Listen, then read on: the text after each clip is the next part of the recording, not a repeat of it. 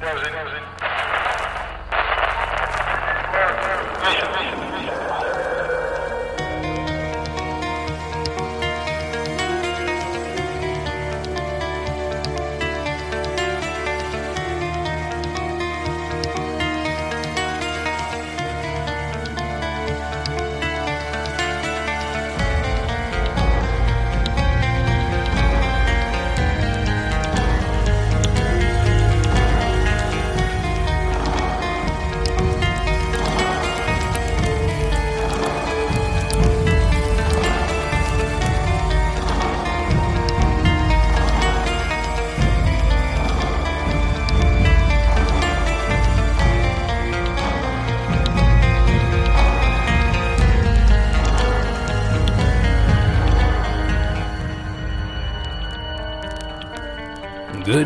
welcome to Monsters Among Us Season 6.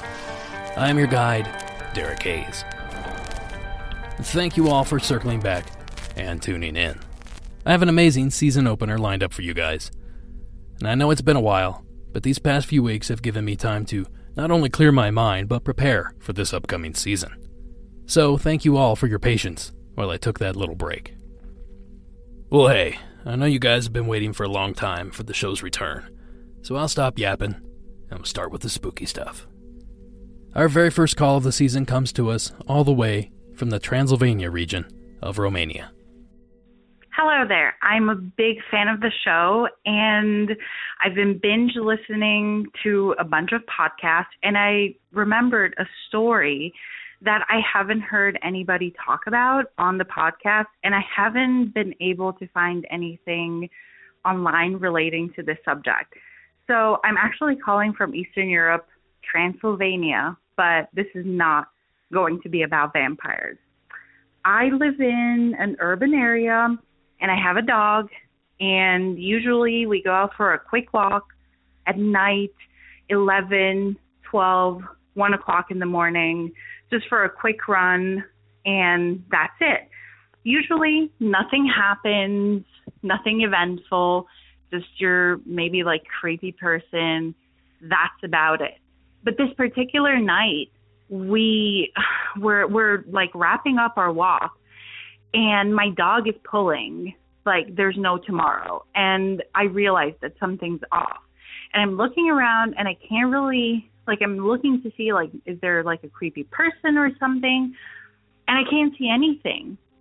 And then all of a sudden, like in like one of the shadowy areas, I realize that there's a face staring back at me. Like I can clearly tell that there's this pair of eyes is just locked on me.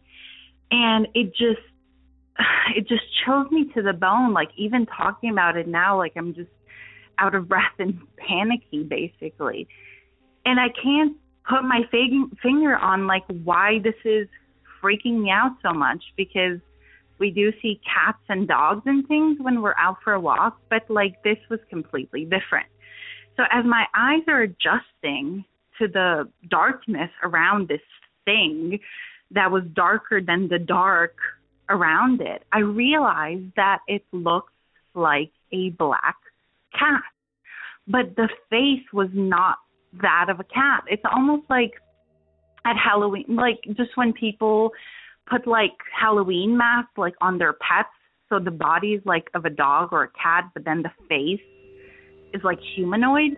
So anyway, I think nothing of it really. We just sprint home and I chalk it up to just being like a weird like cat that we bump into and then I remembered this story that my grandmother told me when I was like 5 years old and it's basically of shape shifting men. Now, the name that they have for this is called Virkolach, which, if you translate it, it basically says um, like werewolf, but there are no stories about werewolves in Eastern Europe. It's basically men who transform into cats. And basically, like they tumble forward three times or something and they turn into cats. And I always thought that these stories were just meant to keep me in line as a kid. Like, I never took them seriously. But she told me of a story uh, when she was young. So this is like going back like 80 years or so. And apparently, the village or the town that she lived in, like at one point, villagers started note like everybody has like a homestead, so they keep animals, and villagers started noticing that some of the animals would go missing in the night, and then they would like turn up half eaten, mutilated the next day. So at one point, they get fed up with this, and they decide, like all the men in the village, decide to stay up and try and catch whatever animal is like mutilating and eating their animals because there are wolves and bears and things. And at one point, I don't know, like past midnight, three o'clock in the morning, something, they suddenly hear like a noise in the chicken coop. And when they rush in, they see this cat. Now, these cats are not like gigantic cats, but they're obviously bigger than like your house cat. So they see this black cat that doesn't really look like a hundred percent like a cat attacking a chicken. And they start making noise, whatever, and then one of the villagers manages to wound the cat with like a pitchfork or some sort of tool. The story goes that, or what my grandma said, is that the next day, like one of the villagers shows up, like one of the men in the village shows up with a bandage and a wound on the arm that they were they had wounded the cat the previous night. And that's where the story ends. And like basically the villagers realized that the man was a shapeshifter and he was the one killing their chickens and, and animals. So obviously I never believed this and I just thought it was like part of the lore and the folklore and everything. And then I had this experience with this cat, and I'm sure that it was just someone's pet cat that was out at night, and I was like hyper vigilant, and I was just panicky and scared because of the dark. But then again, I can't help but think like, what if my grandma was right? What if what if these things exist? What if it's not just werewolves that exist in in like Hollywood movies? What if cat men exist? What if these shape shifting men actually exist? What if these Virkolach actually exist? It just I don't know. I like now I'm a true believer and my grandmother's no longer around. Unfortunately, she passed away many years ago. And I can I I can't go tell her like I believe you. I, I feel like I've witnessed something that you told me about when I was a kid. And she told these stories to me for me to be on the lookout. They now I realize they weren't to scare me. Anyway, long story short, or very long story, I love the podcast. Keep up the great work, and I can't wait for the next episode. Bye. Thank you so much for calling in from so far away. Just a reminder to others overseas you can also record your story on your phone or computer and just email me the MP3 or WAV file. No need to add to your phone bill. But in this case, I'm very glad that she did. Now, full disclosure, when I was a kid, I was completely fascinated with cats big cats, house cats, anything feline. That fascination grew when I learned about werewolves. My immediate thought was that if someone could become part man, part dog, then certainly I could become part man, part cat. And since big cats are way scarier than wolves, I couldn't help but imagine all of the new powers I would have if I became a werecat. Well, obviously, that transformation never occurred, but the fascination still lingers with me. Now, I did my best to uncover more about this mysterious legend, but due to the movie franchise Hotel Transylvania, the waters are fairly muddied so I wasn't able to pull up much of anything on it. But I will say our friends over at Blurry Photos podcast did a pretty decent job with the ghost story our caller shared. You can hear that story on their Campfire Ghost Stories 4 episode, or just follow the link in tonight's show notes. I'd like to thank you again, caller, for sharing this story. Perhaps you merely saw a scraggly cat in the weeds, but the story that that encounter triggered was downright astounding. Our next story comes to us from a repeat offender. The following is a doppelganger story from past submitter TJ Strange. Hi, Derek. TJ Strange. Um, so this story starts many, many years ago. Um, I was about 15 years ago, actually, because I was 14 the first time this started. And uh, I live in Salem, Alabama. I've lived in Alabama my entire life. Um, in Alabama, at least when I was 14, you were allowed to get your motorcycle license at 14. So I did, and therefore I was the youngest person with a driver's license at my school. Um, also, in those days, I was really into metal and was what you would call a goth kid. I looked like the Crow every day, you know, the Brandon Lee movie. Anywho, so people used to tell me then that they had seen me places where I had not been. At first, I shrugged it off, thinking, you know, it could be any long-haired goth kid on a motorcycle. You might would think would me was me. Um, well, as I got a little older, I started getting into punk rock and started. I had a mohawk and dyed my hair every color that you can think of, and I would still constantly have people tell me that they were seeing me in places where I had not been. I started getting piercings, same thing. People would see me places I had not been. I didn't think much of it for a long, long time. Um, then I had two fairly recent experiences that has kind of made me think maybe there's something more to this. So in 2013, uh, one of my friends that lives in Las Vegas called me upset that I had not told him that I was coming to Las Vegas. Um, I have never left the South except for going to Chicago. Aside from that, the southern states are the only states I've ever been to. Um, so I told him, you know, there's no way that you saw me in Las Vegas. Well, he was very adamant that he had seen me and said that he knew it was me because same piercings, same tattoos. And that kind of stood out to me. Same tattoos. My tattoos are not particularly unique, but maybe the placements would be a little more so. Regardless, I find it unlikely that somebody would have the same tattoos as me in the same places as me, especially considering one of the main ones that anyone can see is on my forearm, and it's actually a painting that one of my friends had done, an original piece of art. So I highly doubt anyone else would have that tattoo. Um, there again, I shrugged it off. You know, we made jokes about me having a doppelganger. I've had, again, multiple reports of people saying that they'd seen me places where I had not been. Um, but that one stood out because of the tattoos. And then about two weeks ago, um, one of my friends is going into the army, and we were planning a going away dinner at his parents' house. Um, I couldn't make it because I had to babysit my son.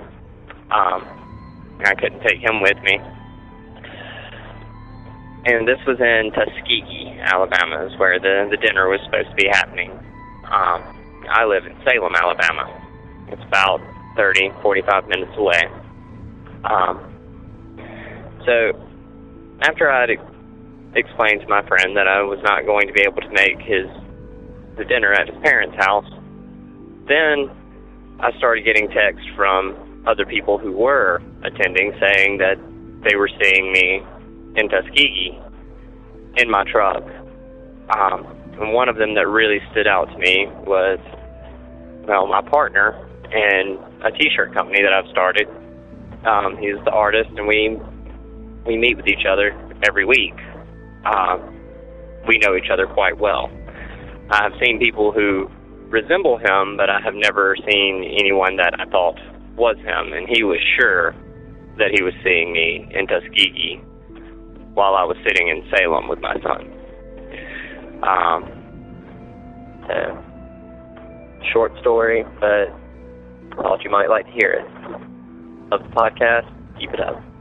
Bye. Thank you, TJ. I remember knowing goths in both high school and college, and even though I knew them, I couldn't help but notice that they all seemed to look a lot alike. Same manner of dress, same hair color, and often same style, and similar makeup. So, especially at a distance, they all kind of looked similar to me. So, it's no surprise that people may mistake one goth for another. And this could very well be a cut and dry case, chalked up to simple misidentification. But that does not explain the ability to identify certain tattoos that belong to TJ. Now, sure, I suppose it's possible that the witnesses simply saw the tattoos in the appropriate location and imagined that they were the exact design that TJ had. Or perhaps it was dark and the details weren't as prominent, and the imagination filled in the rest. But here's my biggest hangup on this account. I've heard countless doppelganger stories, but I've never heard one person have so many experiences with the phenomenon. So either there's something strange going on, no pun intended, or perhaps there's something more to all of this. Either way, I find the stories fascinating and truly appreciate you calling in, TJ. If only someone caught a picture of this mystery man. Now, before we move on to our next call, I have a special message and bonus encounter story from our very own Warren Pawn Abbott. Hey, Derek, it's Warren. Um, wanted to do something a little bit different um, as a way of saying thank you to everyone that donated uh, to me and Addie, uh, just kind of as a way to show my appreciation for it. Um, as you know, the show has been a really big help to me. Um, I love it, and I love being able to do it. Uh, there are times when I've gotten really down, and then I see one of your stories come in for me to read, and that perks me right up. And it means a lot that uh, people appreciate what I do. Um, it just means the world to me. So thanks again uh, to you, Derek, and to everyone who donated, and just to the listeners in general. Um, hopefully, you guys like what I do. Um, so, a long time back, when I first contacted you uh, about reading stories, I'd said that I had a story of my own, and as part of my thank you, I wanted to share it. It's nothing crazy. Um, and I think we already have an explanation for it, but here it goes. Um, I was about 12 or 13, and it was, you know, a regular day, regular night. I went to bed. And the next thing that I remember was this very intense whitish blue light streaming through my window, filling my entire room in light blue and gray shadows. Uh, I remember my body being completely tense, rigid, uh, arms kind of down at my sides as though I was like strapped down, and I was levitating off of the bed. I don't know if I was really levitating, but that's that's how I would describe feeling um, in my memory, which you know it's been a while. But in my memory, I was levitating off the bed and being like held in place. Um, and then I just remember some sort of a presence. It didn't feel particularly malevolent or benevolent. Uh, it didn't feel either of those necessarily. It was just there was something there. Um, and I don't know what it was. Uh, I don't know how long this lasted. It felt like forever. Um, but uh, that was that was pretty much it. The the next thing I remember, I woke up in the morning, and I remember telling all of my friends about it at high school. Uh, or no, not high school. Yeah. I think I must have told some of my high school friends about it years later. And one of them told me it was a psychic vampire. Anyway, uh, yeah, that's it. I'm sure the explanation is is simple, and it was likely some form of sleep paralysis. Um, but what's interesting to me about this story isn't that it happened, but what happened after. I think it was around this time that I noticed shifts in my personality. um, changes in the way I saw the world and the way uh, things affected me. And I won't get into details about those changes necessarily, but I'm really curious if anybody who has experienced sleep paralysis or or an experience like mine, um, maybe it wasn't sleep paralysis, maybe it was aliens. Uh, but I, I would just love to know if anybody else has experienced major, and I mean very major personality changes um, after an experience like that. Uh, and if so, I I know I personally would love to hear their stories and, and maybe hear a little bit about what they uh, experienced um, as far as those changes go. So, anyway, that's my story. I do have another one involving camping recently, but I'll I'll maybe save that for another, you know, year and a half, two years down the road. Uh, anyway, again, thank you to everyone who donated. Thank you so much, Derek, uh, for putting out this show, um, for giving me the opportunity to read uh, people's stories, occasionally doing a, a silly voice, and for uh, making me uncomfortable when I go camping now because apparently I listen to the show too much. anyway, that's all I got, man. Uh, I love the show. Thanks. Thank you so much, Warren. Not only for the story, but for all you've done for the show over the past few years. Without your voice, the show would not be half of what it is today. Now, as for Warren's story, it sounds like a classic case of sleep paralysis to me, which is easy for me to say from the comfort of my 85 degree studio. But what really caught my attention was his mention of feeling different after the event. This phenomenon, perhaps surprisingly, is reported often although usually involving poltergeist hauntings. Changes in mood, physical and mental energy, focus, and sleep have all been reported as a result of unusual activity. Of course, it's entirely possible that an episode of sleep paralysis could have the same results. Despite its rather benign effects, sleep paralysis can really mess with the victim's head, causing irrational fear and paranoia, for starters. And I hope for your sake, Warren, that it was merely a night terror and not some sort of demon or energy vampire. Thank you again, Warren, for everything. And since we just heard from Warren, I thought it would be fun to play one of the calls that he performed. So without further ado, the following is an anonymous submission from the state of Texas. This story is one that has unfortunately stuck with me, something I've carried and had several nightmares about in the following years since. I want to begin by stating that even though I've been listening to the show for quite a while, I was finally inspired to write this out because of the music in one of your recent shows. During season 5, episode 11, there was at one point in the background music that sounded like an echoed, singing wailing, which quite frankly was a bit jarring. Remember and hold, if you can, this sound. During the spring semester of college in 2011, I was awarded a significant scholarship through my university to study abroad. I'm from the American South, East Texas to be specific, and wanted to study somewhere less recognizable or romanticized to most American minds. After studying my options, I settled with a small program at a university in Sarajevo, Bosnia and Herzegovina. In late August, I boarded a plane and after two exhausting layovers, was fully enrolled and escorted to my new dorm where I met my German roommate.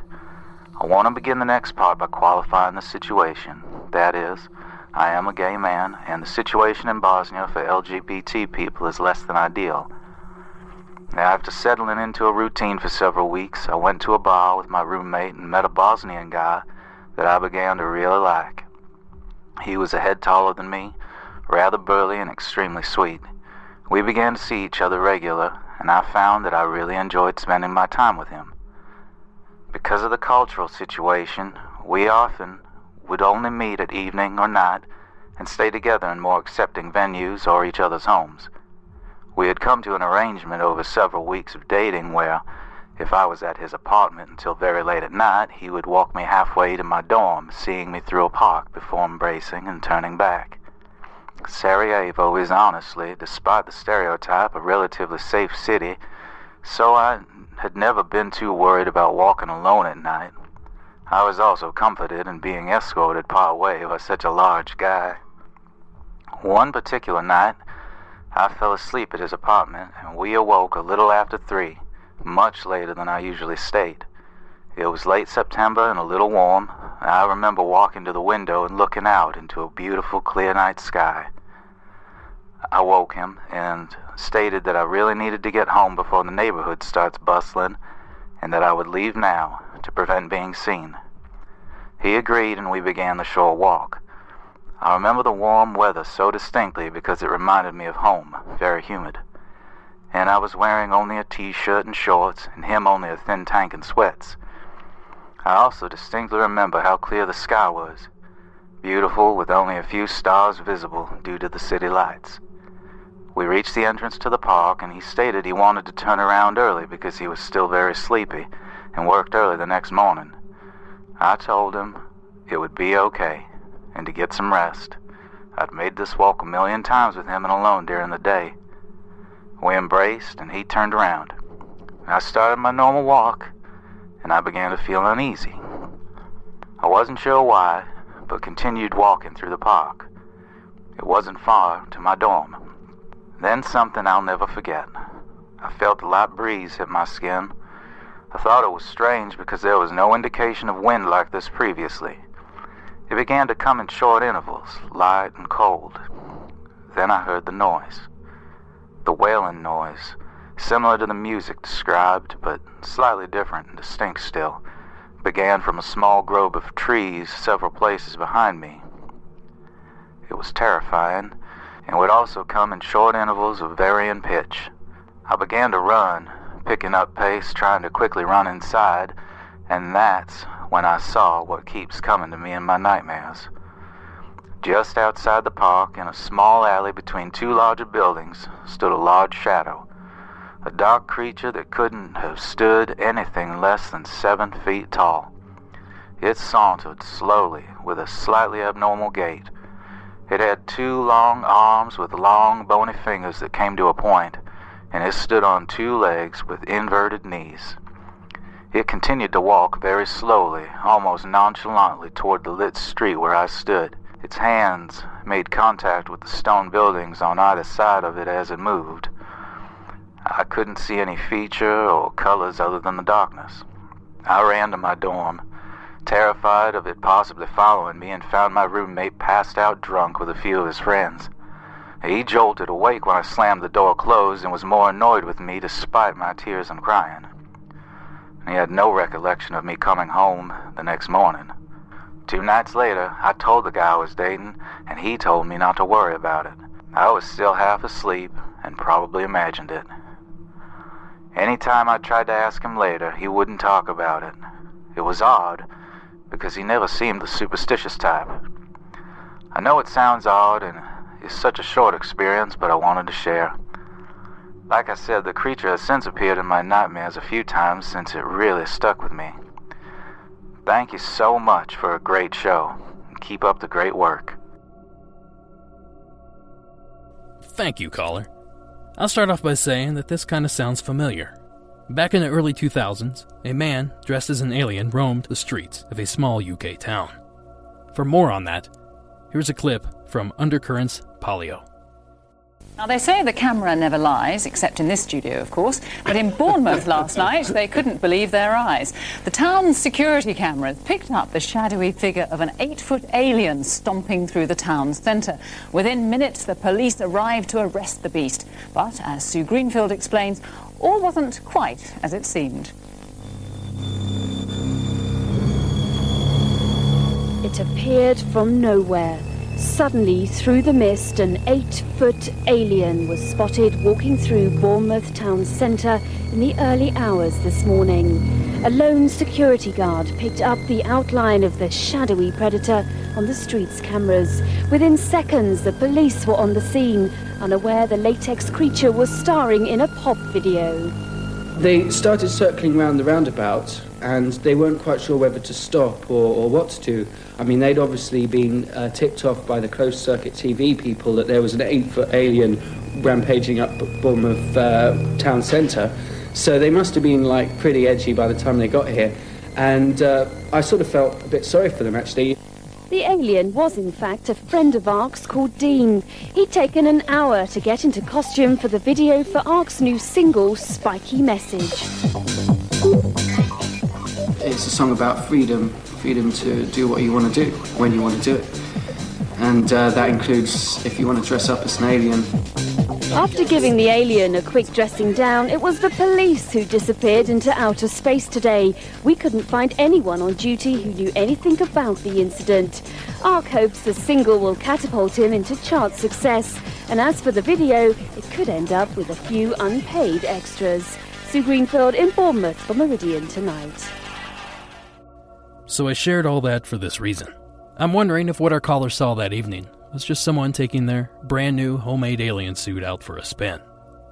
Or perhaps they too were trying to trick CCTV cameras. And I'll be honest, I do not know a lot about the myths and legends of that region of the world.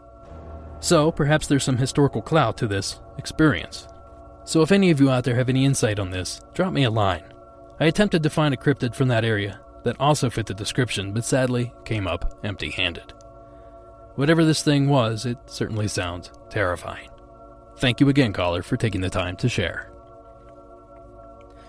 Next up, we head back to the States for a few ghostly encounters, sure, to raise a few hairs.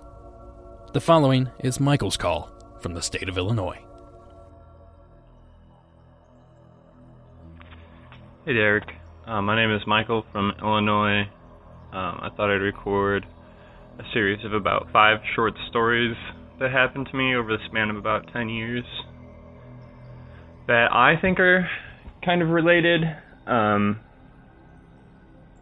it always felt like the same entity or energy, um, but it all started probably whenever I was about 10 years old. Well, it all started, I mean, it was kind of always, I had a feeling about that house, like it was the house I grew up in, and it just never really felt comfortable. It always felt like there was someone or something waiting uh, at the opposite end of a set of stairs that were in the house. Um, whenever I was in the basement, I was fine going being in the basement, but like trying to go up the stairs, it always felt like there was something waiting for me just run the just just at the top of the stairs. And whenever I would go down the stairs, it always felt like there was something waiting at the bottom. It, it was just really peculiar. Um, I would always hear strange things around the house, but um, it was kind of an older house, um, and especially in our neighborhood. It was one of the older houses, so I never really thought that much of it, other than that it was just you know um, old house stuff. So the first weird, most first strange thing that happened to me was um, a little bit embarrassing, but uh, it was probably whenever I was like I don't know, young adolescent, somewhere between 10 and 12 years old and I was in a bathroom that we had in the upstairs, and it was really short, narrow bathroom, and like literally the only the amount of space you'd need for a sink, a toilet, and like a four by four cubic shower, standing shower. Um, so it was a really tiny bathroom.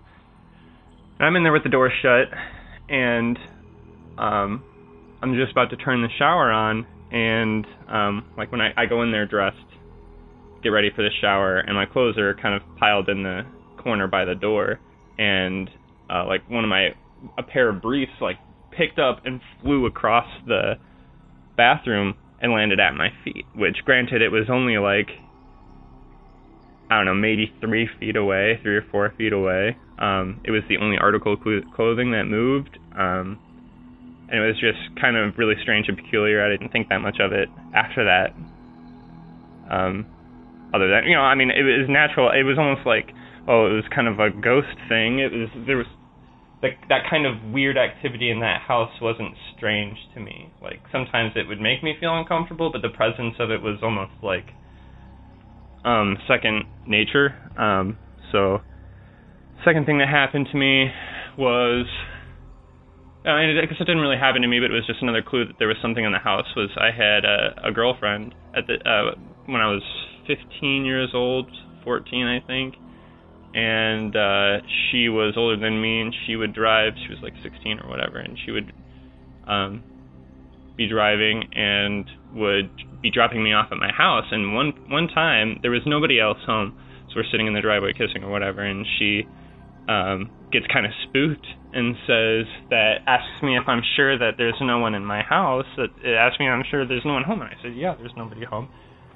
I there's definitely nobody home. All the lights are off, and she explains that she saw a woman in a a small window next to the front door that was there. It's kind of just like a little peering window.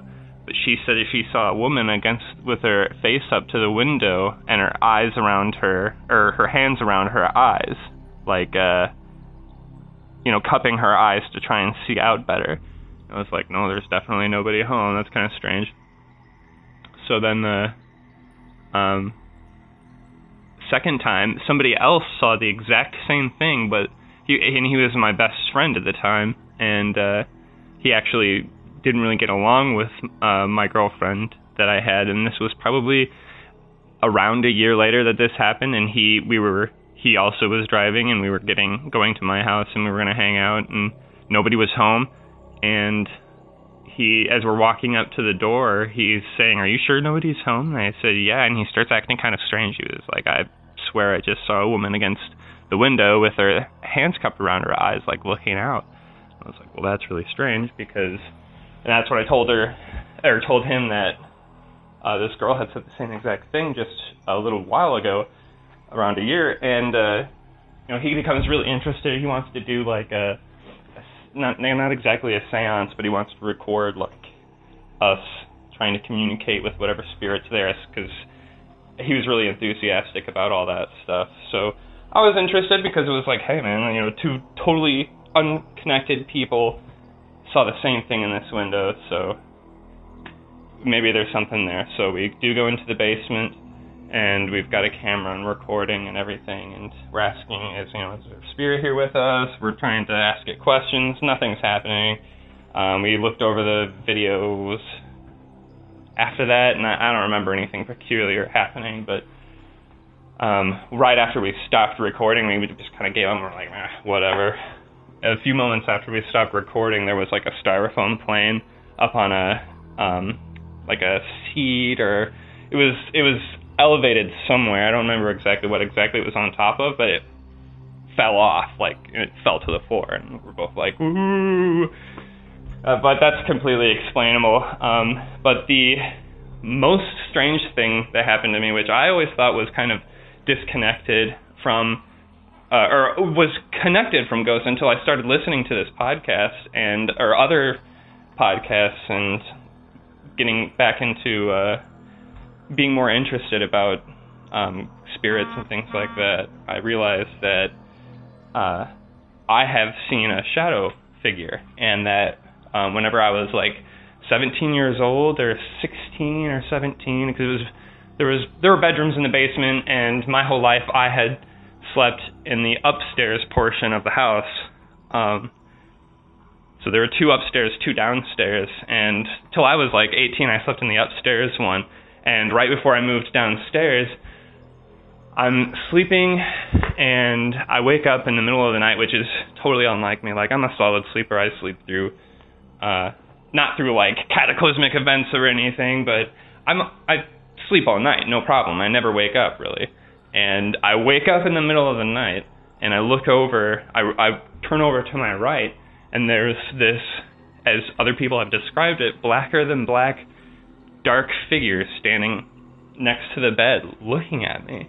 And um, I thought it, it, the reason I connect it to the rest of the experiences I've had in the house is because it felt like a woman presence.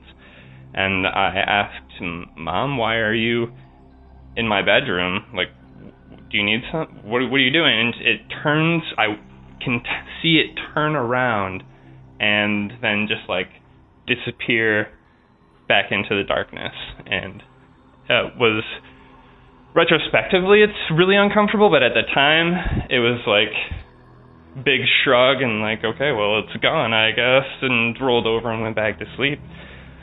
And uh, I've never really experienced sleep paralysis and stuff like that. So, um, and since I rolled over, I I don't think I've uh, was experiencing that. So I brought it up to my parents the next day, uh, and my mom was like, she didn't want to really want to hear about it. She didn't like hearing about those kinds of things. And then, uh, so yeah, I just thought I'd share those stories with you. Um, I've got a UFO story too that is a really strange object in the sky, but I'll call back about that. Um, give you a little bit more content. So. Uh, I hope you enjoyed this, and I hope it's not too long. It's uh, I had shared a lot of stories on one one little drop, so uh, thanks for listening, and uh, keep up the great work. Thank you, Michael. A couple things stuck out to me regarding this call. First is the report of seeing an entity with cupped hands peering out the window. I could not help but imagine those cheesy Halloween props that you can get at Walmart or Target that essentially do the same thing. If you're not sure what I'm talking about, I've posted a picture of one of these in the show notes. I suppose looking at these things in the store, they can come off as a bit hokey, but when placed in a darkened window, I could see how they can inspire a jolt or two. The second thing that I took note of was more funny than anything. I laughed out loud at Michael's response to seeing the shadow being. Simply rolling over and saying, Eh, I guess it's gone. Ice cold, my friend. Ice cold. At any rate, thank you, Michael, for sharing these experiences. It's funny how these small events seem to accumulate to something much more dark and menacing. Be sure to let us know if anything else comes across your way. Alright, I have one more story to share with you, but before I do, it's been a while, so I feel I need to remind everyone I'm still looking for haunted school or university stories. So if your alma mater has a famous ghost, please consider submitting today. I'm hoping to release this special episode the first week of September, so you only have a few weeks to get those stories in. We are barreling towards 700 reviews on the Apple Podcast app, but that is in no way satisfying. We need more. So if you haven't yet done so, please leave a rate and review. And if you've already done so, steal your significant other's phone and leave another. I promise I won't tell anyone. The point being that the higher these numbers are, the more people find the show, and in turn, the more people submit stories. So, really, it benefits us all. A big thank you to all those that have and will submit reviews. If you have not noticed, the show's shop is stocked, and that is a difficult sentence to say. We now have all sizes of shirts and a brand new decal. And if there's a product you'd like to see in the shop, just let me know. I'm always looking for new ways to spread the word. I want to take a quick moment to thank Terry G for her generous donation. Thank you, Terry. For those that don't know, I was recently a guest on Paradelphia Radio. Rick, Doug, and I discussed Mirrored Men, so I highly suggest heading over to their website and checking out that episode. You can also find a link in tonight's show notes. And if you haven't heard, I will be hosting the town hall meeting at this year's CryptidCon, September 8th and 9th, in Frankfort, Kentucky. I don't have all the details just yet, but as they come in, I will be sure to let you guys know. So head over to cryptidcon.com and pick up your ticket. And last but not least, if you're looking for new shows to check out, might I suggest our friends over at Idiots Discuss the Universe. The big questions. Can I can I curse? Yeah. yeah. yeah fuck. Okay, yeah, let it all out. The hard truths. Because anything that we're bound to talk about, we're bound to sound like idiots. Idiots discuss the universe. We're poorly informed, highly opinionated, and hold no topic off limits. Like and subscribe on iTunes or listen on your favorite interweb podcast portal. Idiots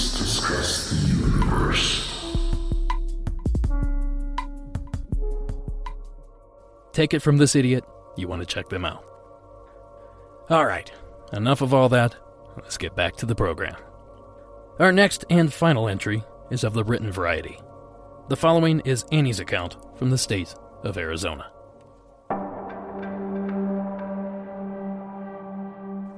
My name is Annie and I live in Arizona. I was turned on to your podcast after looking for some answers since my experience. Since I enjoy your podcast so much, I wanted to do my part and submit the story. This story takes place February 2018 in central Bradshaw Mountain Range in Arizona. My husband and I hold a few mining claims. One is located in the Bradshaw Mountains. I have spent years climbing over the beautiful hills and exploring the history that saturates the area there. It has always been my favorite place to go and decompress. So I was very irritated when something happened to me on a recent trip that caused me to be too afraid to go back out there. I am a native, born and raised here. I know the deserts and feel totally comfortable and confident no matter where I am. This particular day, we had taken the 45 minute drive out to the mine. Although it was a long, dusty, bumpy ride, the views made it worth it. We made our last turn onto the road that takes us to the entrance of the mine. The day was clear and bright.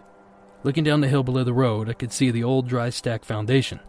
That was my object of exploration that day. I had packed my pack with a traditional pick, hammer, and small brush I used to clean up the old sites around the claims we held.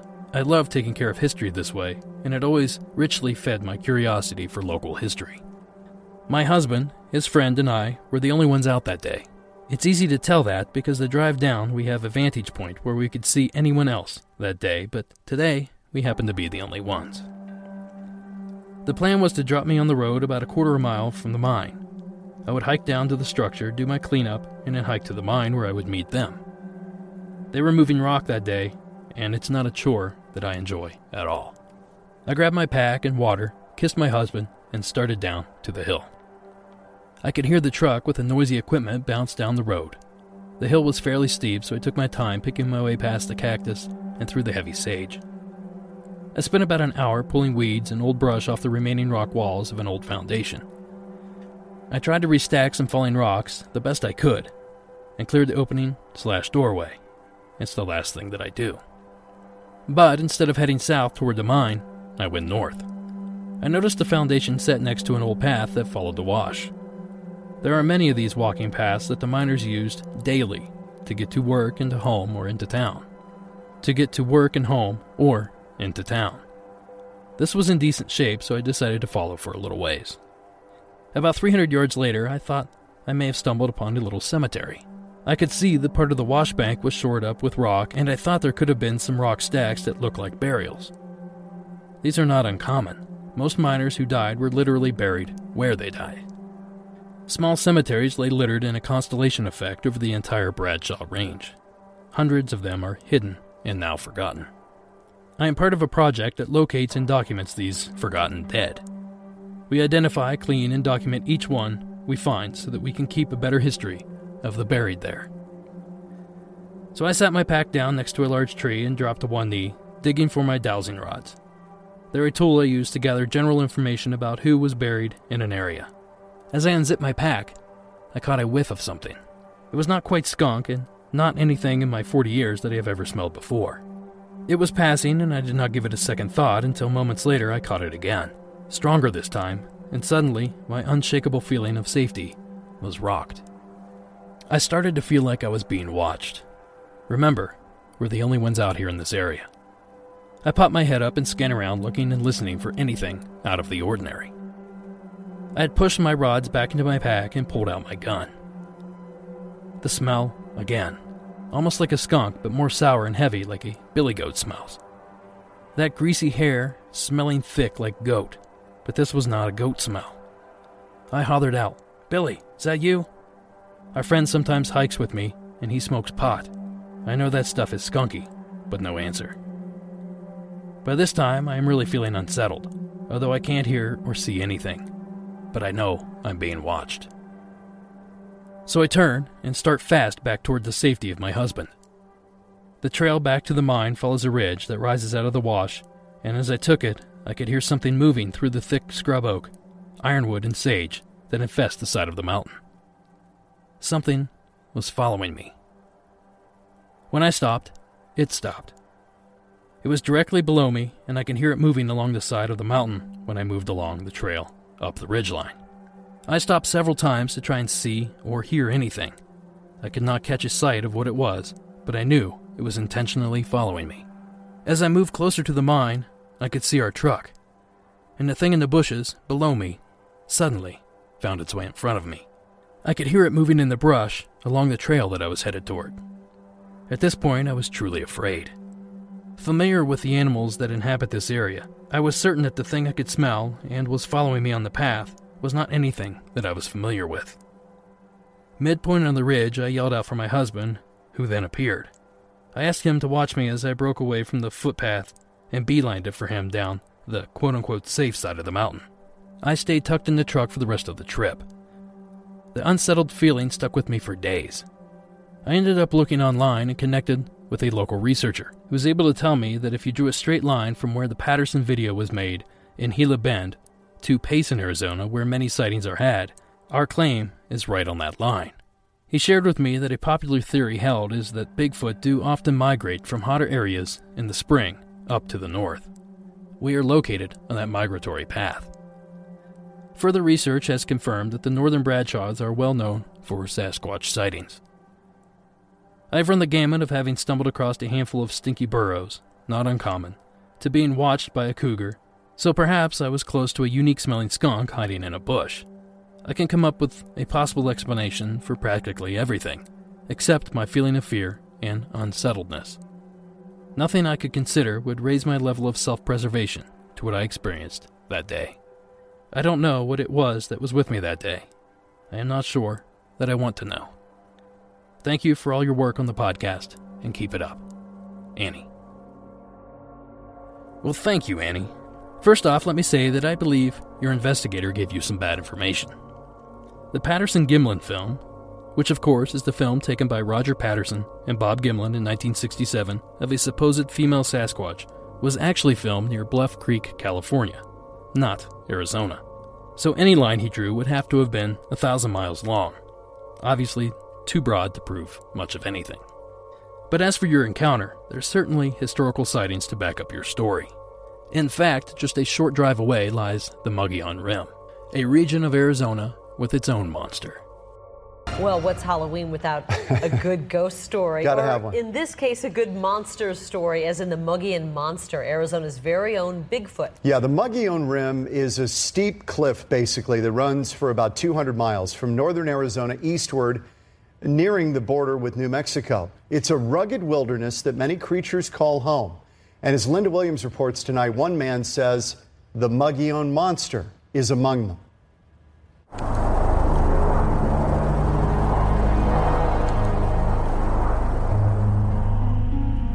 There's all kinds of wildlife on the Mogollon Rim. As we watched, this young elk strolled calmly down a road near Woods Canyon Lake, with its mother nearby. But according to some, there is wildlife in these woods not so keen to be caught on camera. They range from about this tall to about eight feet. Mitchell Waite is the chief monster chaser for MogollonMonster.com. Well, I think they're the same species, but probably different races. The Mogollon Monster is Arizona's Bigfoot. And according to Waite, the Mogollon Monster got his name in 1947 when a big, hairy beast raided a Boy Scout camp near Tonto Creek. Because it happened on the Mogollon Rim, the Boy Scouts called it the Mogollon Monster. And that's kind of what stuck, you know. Waite, whose family settled northern Arizona, first heard about the monster around the campfire. You know, they were all about the hairy man or the wild man or something like that. And of course, I didn't believe them. We took all these campfire stories and we published them into a book called The Mogollon Monster Arizona's Bigfoot. And they, they were just that campfire stories. No proof, you know, just stories. But stories slowly turned into reality after Waite started receiving reports of Bigfoot sightings and started to investigate for himself. His first sighting was seven years ago while driving up on the rim. I just happened to be uh, catch something out of my corner of my eye, and I turned and looked, and this thing stood up out of a small cave. And my first thought was it looked like Cousin It on the Addams family, you know. But by the time I got it backed up, it had already uh, covered probably 30 yards and disappeared into the bushes. Waite showed us photos of the Mogollon monster he and his team have captured. Cow. Look at and that. this video from inside a cave made of sticks and pine needles. Look at this, this. says Waite, is a small baby Bigfoot trying to hide in the corner from his night vision camera. Waite has mapped Mogollon monster sightings from across the state. There are many, but most are up on the rim, and he's had his own sightings. Probably well over a dozen times now.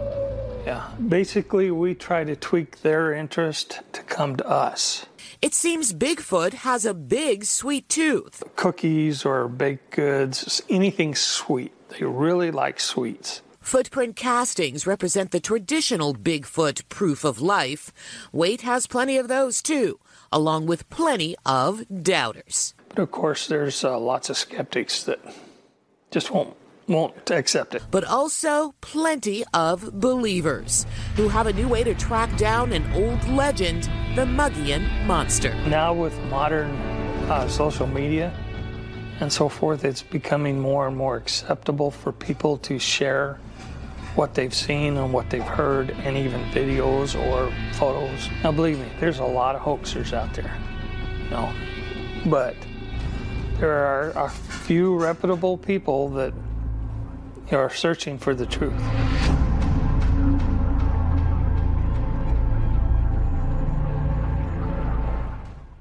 And that is why I don't camp. right there. Boy, that is a moment of honesty. There will I love not that. be any camping. I No. won't be in a tent in northern Arizona. I'll the stay in a Mogollon hotel. monster is that's You a never deterrent. know. Yeah. If you would like to take a look at more photos of the Mogollon monster, just go to fox10phoenix.com. We've got a link there. We also have more from Mitchell Waite on how to search for the Mogollon monster. It's on our YouTube page, youtube.com slash fox10phoenix. Waite would not give us the exact locations of his sightings of the monster, fearing to inform those who would only want to hunt or kill Bigfoot. That clip comes courtesy of Fox 10 out of Phoenix, Arizona. So it's obvious that there have been sightings in that region before, so it goes without saying that there certainly might be a monster roaming the highlands of Arizona. A Mogollon monster, if you will. Thanks again, Annie, and thank you all for tuning in tonight. Monsters Among Us is written and produced by me, Derek Hayes. Additional support is provided by Warren Pawn Abbott and Eddie Lloyd. All audio used in this production is done so under the protection of fair use. Music for this episode was provided by Mayu and Coag Music. Thank you all for listening, and until next week.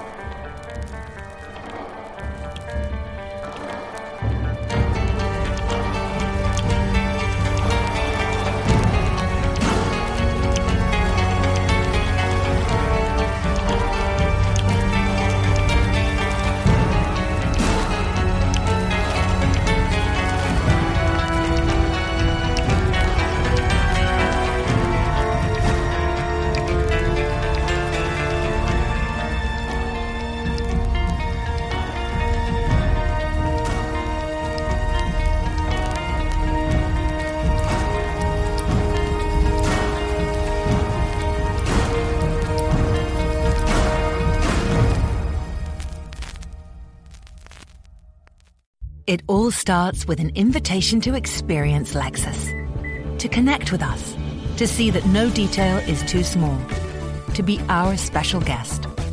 It starts as an invitation to drive a Lexus vehicle, but it becomes an exceptional experience. The Invitation to Lexus sales event. Your invitation is always open, but the offers only last through March 31st. Experience amazing at your Lexus dealer. Click the banner to discover more.